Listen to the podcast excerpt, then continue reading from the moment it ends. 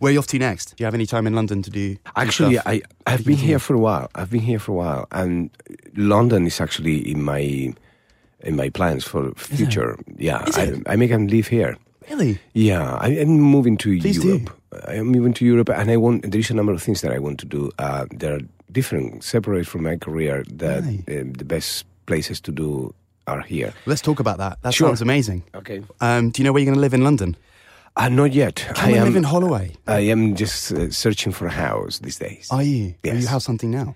Yeah, I am in the in the search. Is Fantastic. This is the most expensive city in the world. It's ridiculous. oh my god! It's ridiculous. Sydney's pretty expensive, but uh, we'll get on to London real estate. Really delighted to be joined by Antonio Banderas on the Empire podcast. Antonio, thank you so much for coming in to talk to us. My pleasure. Um, SpongeBob SquarePants, sponge out of water. Let's start with that. I was not, I don't have kids. I wasn't versed in the mythos of SpongeBob.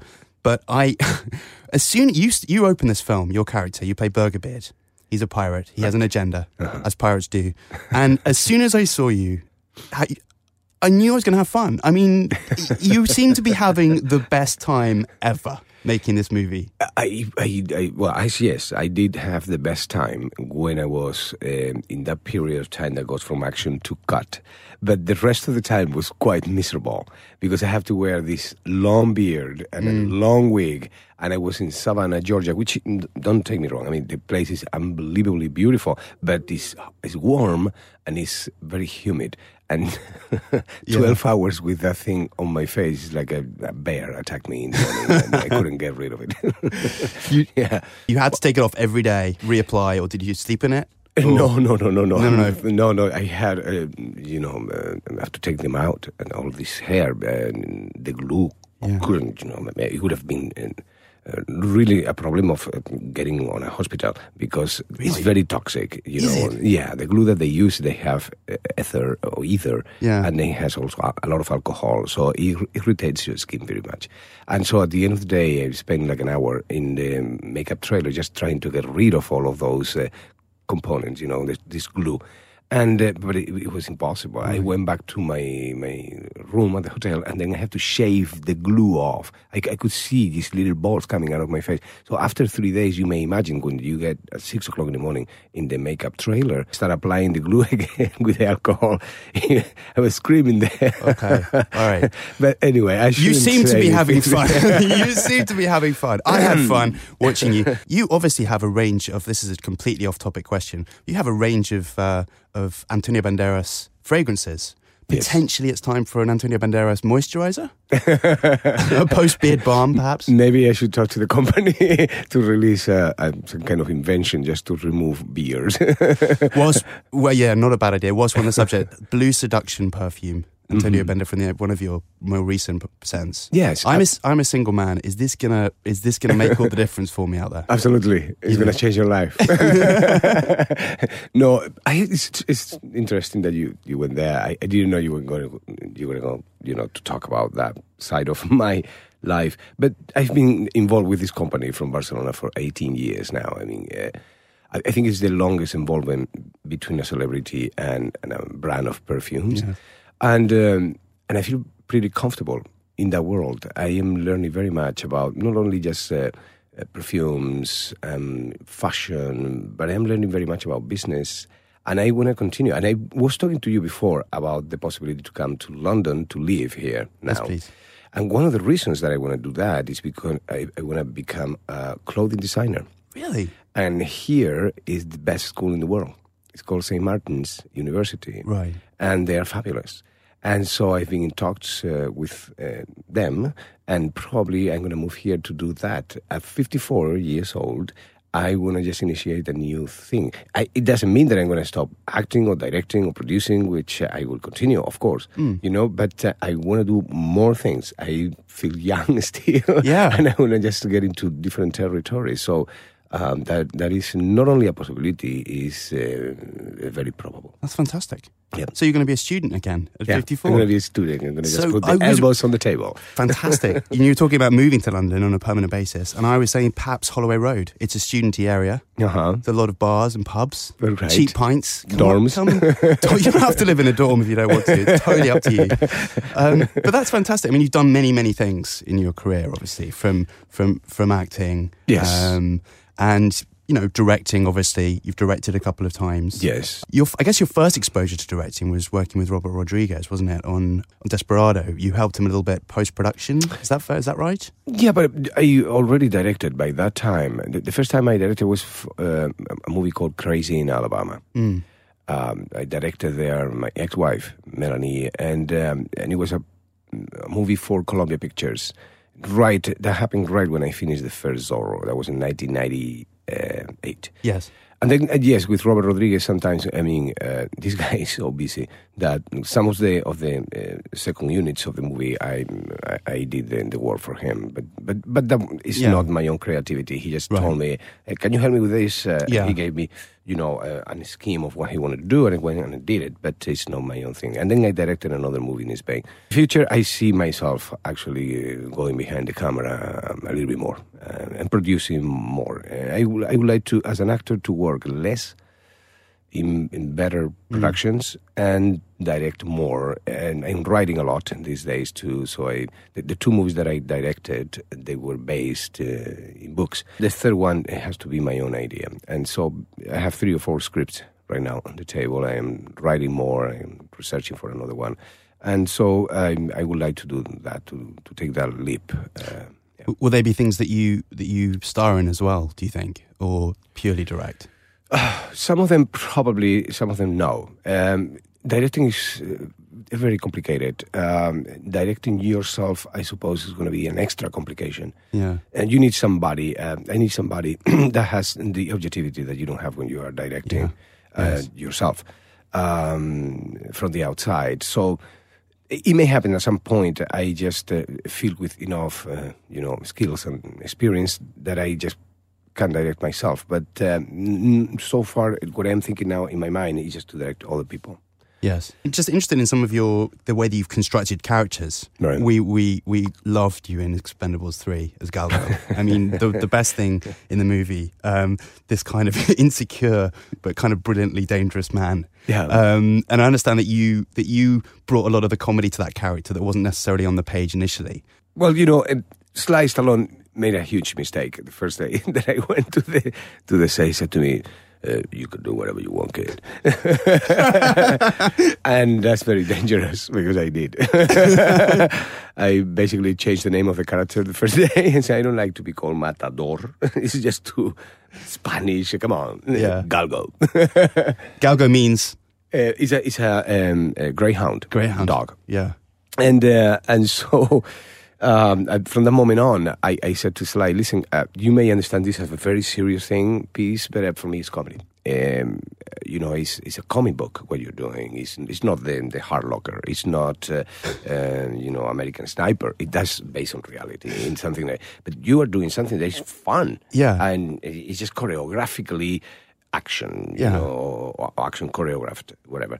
Uh, and I, and in that, I can see myself inserted as a, as a comedian. I, I prefer to do that, and uh, and because I have I have a very strong accent, let me be the guy who talks the most. Yes. in the movie, just let me just go over.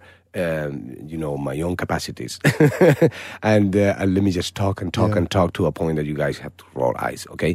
and he said to me, "Sure, whatever you want to do." And so I started just from there, and another character I think is going to be in number four uh, too. So I, I want to see a movie with just with just Galgo. I want to see like Galgo's backstory. And I don't Yeah. often say that about a franchise. no, I- actually, there were talks. Uh, we have a lot of problems actually with the Expendables, especially with the piracy. Uh, there were 17 million downloads Yeah. only in the United States. Uh, so the movie there uh, performed uh, roughly, you know. And uh, in the world, it was good. The movie made a final uh, number of 200 and something. I mean, Yeah. it was fine, you know, totally fine, more than fine. But, uh, but uh, you know, so they that thing in the United States, it cooled down a little bit all the expectations that they have um, at the time. And so I, I don't know what's going to happen. I know that it's going to be a TV show, and they want me to be there. They want Galgo to be the, the main character. but I don't know if, if I'm going to do that or not. I have to think about this because there are other things going on. There are other movies um, that I'm very interested that go in a completely different direction. I I may play Pablo Picasso in a production that uh, Carlos Saura, prominent Spanish director, is going to direct with Vittorio Storaro doing the photography Wow, really? um, Gwyneth Paltrow uh, performing Dora Maar, and so it, uh, and so there are projects out there in front of my face that uh, call my attention very much. I mean, Picasso was born in my hometown in Malaga. Uh, has been an enormous figure in my life always. He was born like a few streets. Two blocks. Two blocks, right. Two blocks. Every every day when I used to go to school, and I always saw that you know tag on the wall saying you know Pablo Picasso was born here in 18, blah blah blah. And so and he left Malaga basically with the same age I left. Uh, uh, so has, he has been always like a, that figure that I follow. Of course, I will never reach him. It's impossible. He was one of the biggest artists of the 20th century. But um, to play him in a way uh, it's a big responsibility, especially because everybody in my hometown is going to put a magnifying glass in whatever I do with that character. But uh, but I think uh, you know I am ready to assume that responsibility. You are, you think so? and go for it. Yeah, yeah. It's a beautiful uh, story. It's just the story of the Yeah. 30 days in which he painted the Guernica. That was in, for the Universal Exposition of Paris, 1937, right in the middle of the civil war in Spain. So it's the story of a man with a lot of tribulations, artistic tribulations, um, personal. Uh, because Yes. at that time he was. Uh, Having several relationships going on at the same time, uh, as a good Malagueño, and uh, and uh, and also uh, politics, the war, Yeah. and everything that was happening in Spain. You know, so it, it's a it's a beautiful piece in which actually the Guernica can be used almost like a movie screen, in which we are going to have the possibility to just jump into that canvas and see, you know, the brain of this genius. Um, so I, I would love to do that. Carlos Saura is is a, is a man that represents practically everything in the Spanish cinematography. He has uh, 83 years in perfect condition. I mean, the, I would I would like to sign now a paper to arrive to 83 years old in the condition that he is. He's brilliant, physically perfect, and uh, so I would like to work with him again. you know. Yes. It's just amazing that you can be talking about Galgo and then maybe playing Picasso in the same breath. I think that's the joy. That's I the guess. story of my life. The joy of yeah. That's the story of my life. You know, walking in New York and, and seeing uh, that in a movie theater it was Puss in Boots and uh, two meters uh, was the skin I live in. Yeah. Um, and I thought, yeah, that's my career right there. Yeah, You it's a it's a, um, a fabulous movie, The Skin I Live In. Um, and I mean, again, you, you're talking about creating a character. I, I know that that um, Pedro Almodovar asked you to kind of rein back in your acting instincts and just and just Mm. play it down a little bit. Um, it's a film that, that's confronting in some ways. Um, I know the skin, I- the um, the films that it was kind of it riffs on the Hitchcockian stuff was in its time as well. But I wondered if what's the most kind of extreme reaction you've had to to that film? Have people come up to you and said, "Oh my god"? It's a different animal, but everything that Pedro Almodovar does is a different animal. Pedro Almodovar broke the rules of the game um, of cinematography in Spain in the 80s, and uh, so he travels al- also always with that. He doesn't like to use something that has been used already. Yes. And so he, uh, even with the actors, you know, he destroys you during the rehearsal period to um, uh, build you, a new you. And that's very painful. Uh, Yeah. Working with Pedro Almodovar is, is very complicated, uh, but you have to understand that there is an end Yeah. to to this. But mm, yeah, he didn't just take the rag out of your feet. He prefers for you to be a new you, and that makes you feel very uncomfortable because normally the tendency that we actors have is just to hang on things that already worked for people, and uh, but then you are doing a repetition of yourself all the time. And I mean, it can be commercially perfect, you know, because that's what your audience, and you know, your Yes. audience is looking from you, but. Uh, Pedro Almodovar and, and doesn't go there. and so it was, uh, but it was yes, it was a great um, um, kind of uh new invention. I remember still the, the reactions in film festival. I remember in Canada, the people uh, in the moment that I performed that operation on the kid. Um, transforming into a woman he asked me what, what did you do to me still with the anesthesia in his brain and i say vaginoplastic. and the whole entire theater went like, oh no! so people were very surprised about not, not just the um, the content of the movie, but the form in which it's expressed, cold, distant, Yeah. uh, different to other Pedro Almodóvar's too. So he deconstructs himself when he's doing this thing. And yes, that it has something to do with Hitchcock, but Hitchcock got that type of approach also, to his movies. Um, he got a certain coldness Yes. in it. And it was very interesting. Um, and he created also his own universe. He doesn't look like anybody else. He's Hitchcock is Hitchcock, like Luis Buñuel is Luis Buñuel or John Huston is John Huston. Those guys that have personality, that they are not uh, standard directors. They are directors with tremendous personality. That, and, and you see a couple of shots of some of those movies of these guys, and immediately you recognize Yeah. them. You came through, um, obviously, with Pedro discovered you initially, and you came through a time when, when the censorship had lifted in, in Spain, and there's an Right. amazing out, outpouring of creativity in cinema there. And then you went to Hollywood, Mm-hmm. um, and you found your way into the Mambo Kings, and then House of Spirits, and then Philadelphia, and that at that time, and, and, and you kind of almost fell into it. And I wondered, like, if you were to repeat that journey now, the way that Hollywood's changed and the way that you've seen it change, uh, how, how different would it be? Would you need to find a franchise to be involved in? Would you need a superhero to, to attach yourself to, do you think?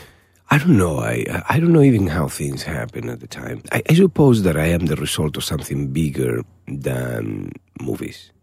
My career in America has to do with something bigger than movies. It has to do with uh, you know big waves of immigration, uh, immigrants coming from South America, from countries like Mexico, Salvador, Honduras, Guatemala, uh, looking for a better life, escaping from politics, social um, injustice, and many different problems, economics.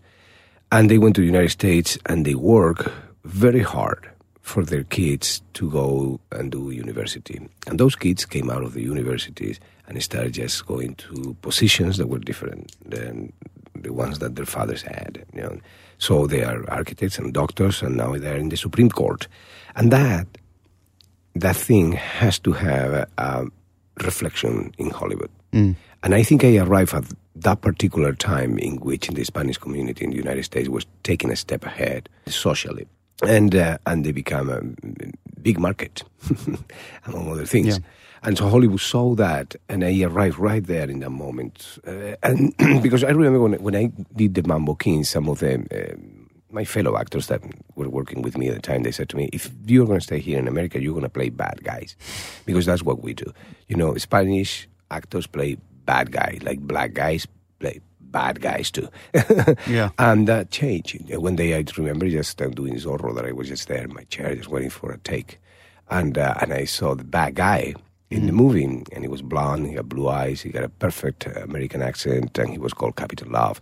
And I was the guy with the accent and with dark skin, and it was the hero of the movie. So things start changing and changing little by little. Even Puss in Boots, Yeah. even that character, Yeah. it's important that he has an accent and the bad guys don't. Why? Because it's for kids, and in the mind of kids, they're taking away that idea that a guy with an accent is supposed to be the bad guy. And you can be the hero too. So it's expanding, you know, the understanding of how we see other people Yes. in the world. Yes. And um, so I think I, I arrived at that particular timing with those things were changing. Now, imagine, I mean, look at the Oscars this year. Uh, took three Oscars on a row.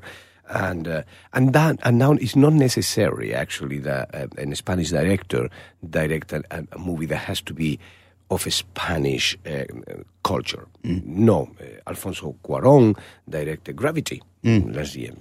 What Gravity has to do with the Spanish community? Nothing. It's just a movie about the space uh, station, International Space Station. So, and it's Andy Bullock and uh, and George Clooney. So, uh, you know, think that should be the normality, Yeah. and it's becoming the normality. Yeah. Yeah. More globalized, Yeah. globalized Hollywood. Um, English people make good bad guys these days, though. Maybe one day we can dream that we English will not be will not be typecast. But you know why? Uh, you know why? Because the bad characters are normally more complex and more difficult than the bad guys, and British actors are very good. Let me tell you. Yes. Uh, they are known for their quality. They're most of them coming from theater. They got a commitment with the audience. They're, you know, they're very well trained, prepared actors. I'm telling you that because I work with a lot of British Mm. actors, and I love working with British actors. It's a pleasure. You've worked with Hannibal Hannibal Lecter, obviously, in, I in, in Anthony Hopkins. And Catherine Zeta-Jones. And Catherine Zeta-Jones, yes, and- absolutely. Yeah. Zorro, I understand this is a bit of trivia. I'm not sure if it's true or not.